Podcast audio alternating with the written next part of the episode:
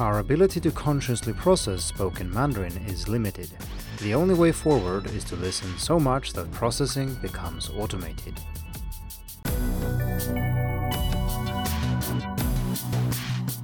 Hello and welcome to the Hacking Chinese podcast. In this week's episode, we are going to continue our series about listening comprehension in Chinese so the idea here is to go beyond tingbudong. So we're not just happy noting that we don't understand something, we want to know why, and by extension also what we can do about it. This is episode 4 in this series, so I strongly suggest that you listen to the previous three episodes before you listen to this one. You can find links to all episodes in this series by going to the link in the description, and that includes episodes that haven't been published when I record this. So if you listen in the future and you want the full series, go to the link in the description and you will see which episode contains what part of the series.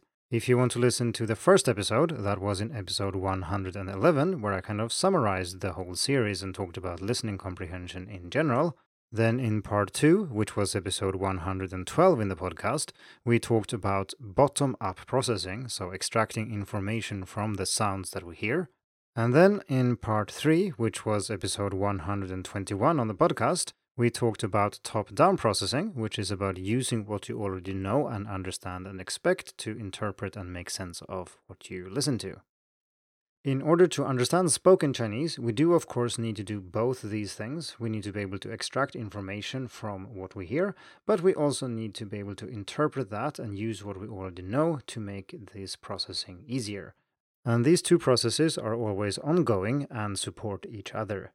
In this episode, we're going to talk about listening comprehension from a slightly different angle, and we're going to focus on what's called automated and controlled processing. And to put this very briefly, Automated processing deals with many things in parallel, but it's not something that we do consciously.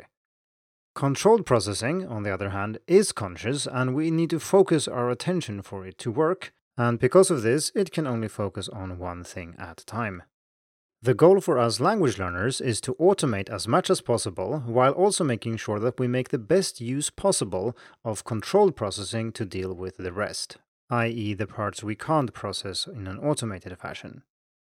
One way of understanding these two types of processing is to say that our conscious effort to understand spoken language, control processing, is like using a spotlight to make sense of a rapid chase through a dense jungle at night.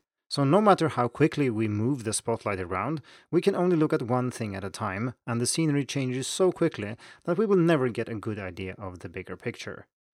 Fortunately, we don't need to consciously process everything we hear. With experience and exposure to the language, we gain the ability to automatically process spoken language.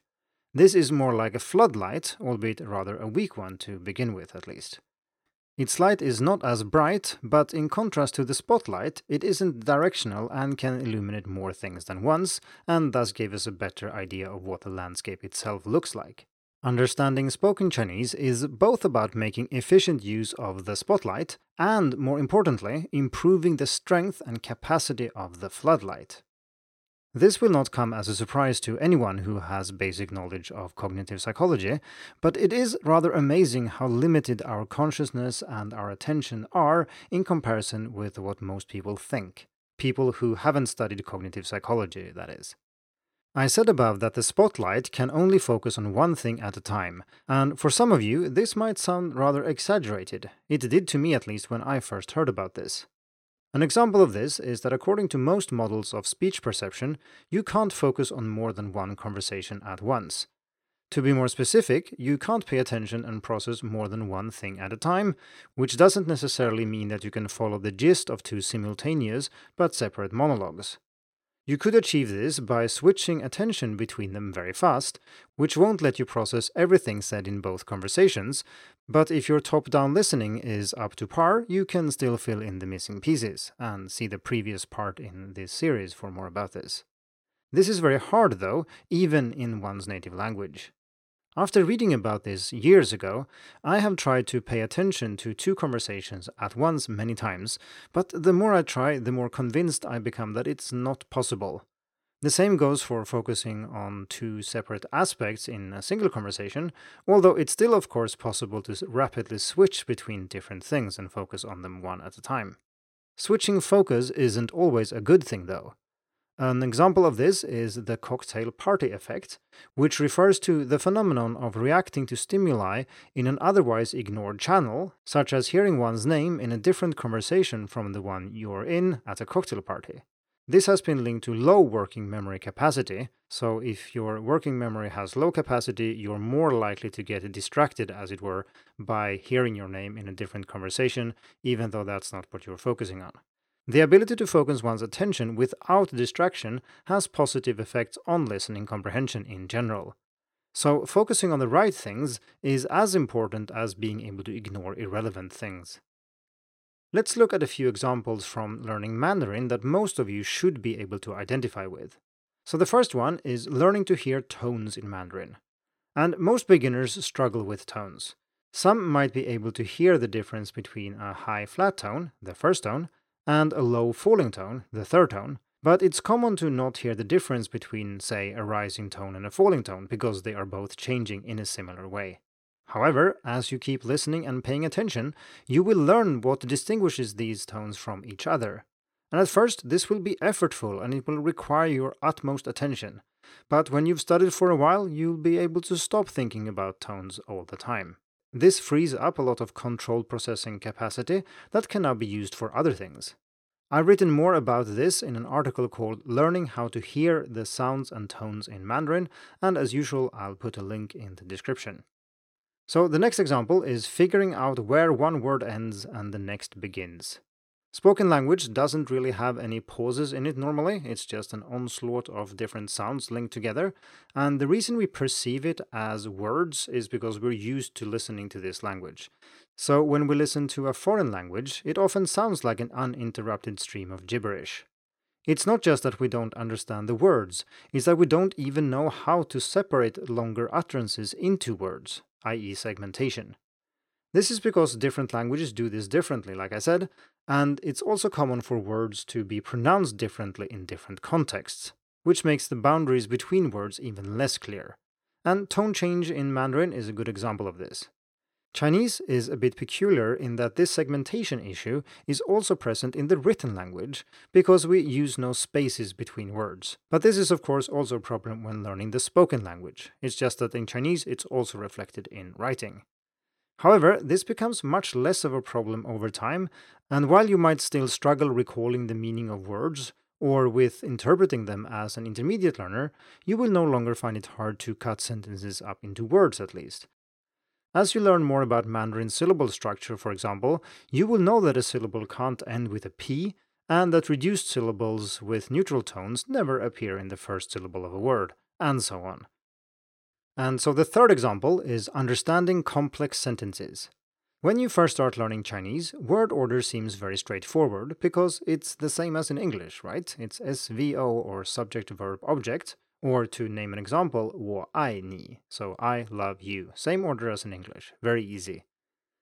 Soon, however, you realize that this is not that easy actually, because even simple phrases like the person I love is completely different in English and in Chinese.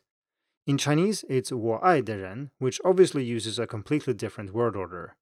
This takes a while getting used to, and as a beginner and lower intermediate learner, you need to consciously find the de to untangle the sentence sometimes, and this is especially true if the part before the de is quite long. But as you learn more, you will no longer struggle with sentences like this, because the process has become automated. So, to summarize, the problem is that while you can focus on something specific and facilitate processing in that area, something we will discuss later in this series when we get to listening strategies, you can't do this with everything all at once. You can't focus your attention on tones while you also focus on word segmentation, while you also try to figure out the grammatical structure of a sentence. This is why listening is so effortful in the beginning and why it often fails. This is also why listening many times yields better and better results, even if no extra clues or extra information is needed. The only solution is to practice enough that these processes become more and more automated. So, the problem then is that as second language learners, our cognitive resources often can't cope with the demands put on them when listening to spoken Mandarin.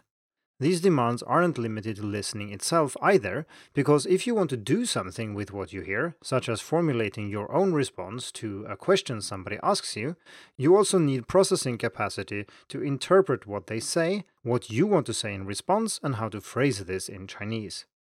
For a conversation to flow naturally, you need to do all this while listening.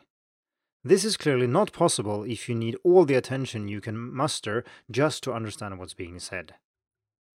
The way forward, like I said, is automation. You need to be so familiar with the spoken language that you can process sounds and tones instantly, recall words without delay, and put them all together without needing to think about it.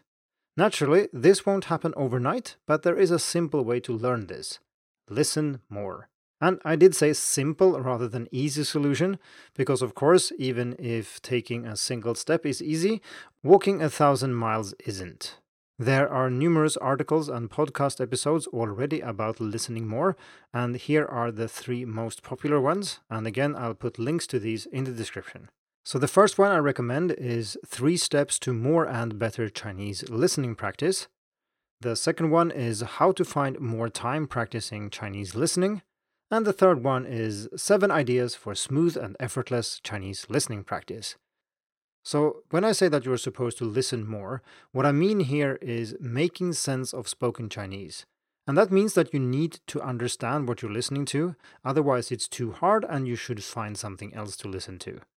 Ideally, your listening should fulfill the requirements for meaning focused input, which is the first of Paul Nation's four strands. So, not learning new words, grammar, and so on. It should be trying to make sense of Chinese where you already know most of the words and grammar required. For more about Nation's Four Strands, you can tune into episode 94 of the podcast where we talked about that. So, even if the goal of listening here isn't mainly to learn new words and grammar, you will, of course, learn lots of vocabulary and so on if you listen more. But this will happen naturally only if the unknown language content is at a manageable level and that usually means something like below 5% and ideally closer to 1 or 2%. Naturally, you can also balance this a little bit if you study and if you actively go in and learn the words, you can manage with a higher level of unknown words. But if you want to learn incidentally, i.e., simply by listening, you need to understand almost everything except for those words that you're acquiring. In my experience, students spend too much time learning new things and nowhere near enough consolidating what they've already learned. And I wrote more about this in an article called How to Become Fluent in Chinese, which is episode 99 in the podcast. So the conclusion here is that you should listen more and probably a lot more. Most students I talk to spend most of their time doing other things, learning vocabulary, reading, studying grammar, and so on, but they are not listening nearly as much as they should. Those of you who don't listen much outside class and your textbook audio once in a while should rethink the way you are learning and find ways to include at least as much listening as all other forms of learning combined. I know this sounds a bit extreme, but it's actually not that difficult if you take the advice that I offer in the articles I linked to earlier. And to say something very briefly about it here, I'm not saying that you should sit down and just listen to Chinese as much as you do all other studying. I'm saying that you should make sure that you're listening to, Chinese while doing other things, and that way you can actually listen quite a lot. And it's not difficult to get up to 10, 20 hours a week with some practice. Another thing I want to say here is that you really can't listen too much. While you might regret that you spent 100 hours on learning characters, grammar, or something like that later, you will never really regret spending 100 hours on listening because it will have such positive effects on your Chinese in general, not just listening. Naturally, the results of listening will not show immediately. It will take time for your brain to absorb enough information and to automate the processes we have been talking about here. So give it at least a month or two before you decide if it's for you or not. If you've reached the intermediate plateau or even beyond that as an advanced learner, you should expect to spend much more time than that before you see any noticeable progress, of course. Now that we have covered the basic aspects of listening ability in Chinese in these four episodes, we're going to turn to factors that influence listening comprehension, namely who's listening, so that's factors related to you as a listener, what type of listening it is, so situational factors, and finally, what language we're talking about, so language factors specific to Chinese here. So stay tuned for the next installment in this series. And as usual, I know that I'm very interested in listening comprehension, but there are more aspects of learning Chinese than that. So we will talk about different things on the podcast for a while before we return to this episode and continue discussing listening comprehension in Mandarin. Thank you for tuning in to the Hacking Chinese podcast. If you like this episode, please share it. More information and inspiration about learning and teaching Chinese can be found at hackingchinese.com. See you in the next episode, and until then, good luck with your studies.